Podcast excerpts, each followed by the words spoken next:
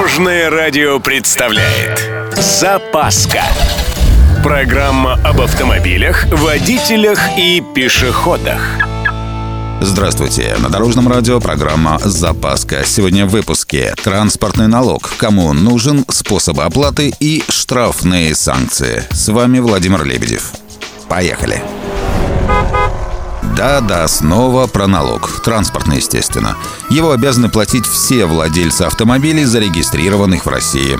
Если не верите, почитайте Налоговый кодекс. Там в 28 главе четко расписаны общие правила начисления.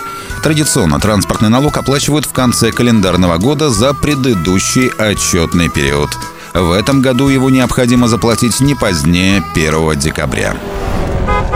Вообще, такой налог – вещь довольно полезная. Дело в том, что он является региональным. Субъекты федерации сами устанавливают его размер, дополнительные условия и льготы. Все полученные со сборов деньги идут в бюджет региона, где зарегистрировано транспортное средство. И да, за счет этих денег власти ремонтируют местные дороги и развивают инфраструктуру вдоль них. По поводу оплаты. Сделать это можно несколькими способами. Через сайт госуслуги, сервис «Заплати налоги» на сайте ФНС или мобильное приложение банка, банкомат, отделение банка. Квитанцию лучше сохранить минимум на год. Мало ли что, в России живем.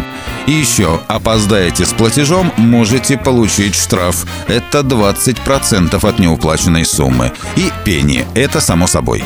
Если налог не будет оплачен в течение 3 месяцев со дня просрочки, Федеральная налоговая служба подает иск в суд, чтобы взыскать деньги в принудительном порядке. На этом у меня все. С вами был Владимир Лебедев и программа «Запаска» на Дорожном радио. Любой из выпусков вы можете послушать на нашем сайте или подписавшись на официальный подкаст. Дорожное радио. Вместе в пути. «Запаска». Практически полезная, теоретически грамотная, приятная во всех отношениях. Программа об автомобилях, водителях и пешеходах. По будням в 11:30, 22:00 и 2:30. Только на Дорожном радио. Дорожное радио.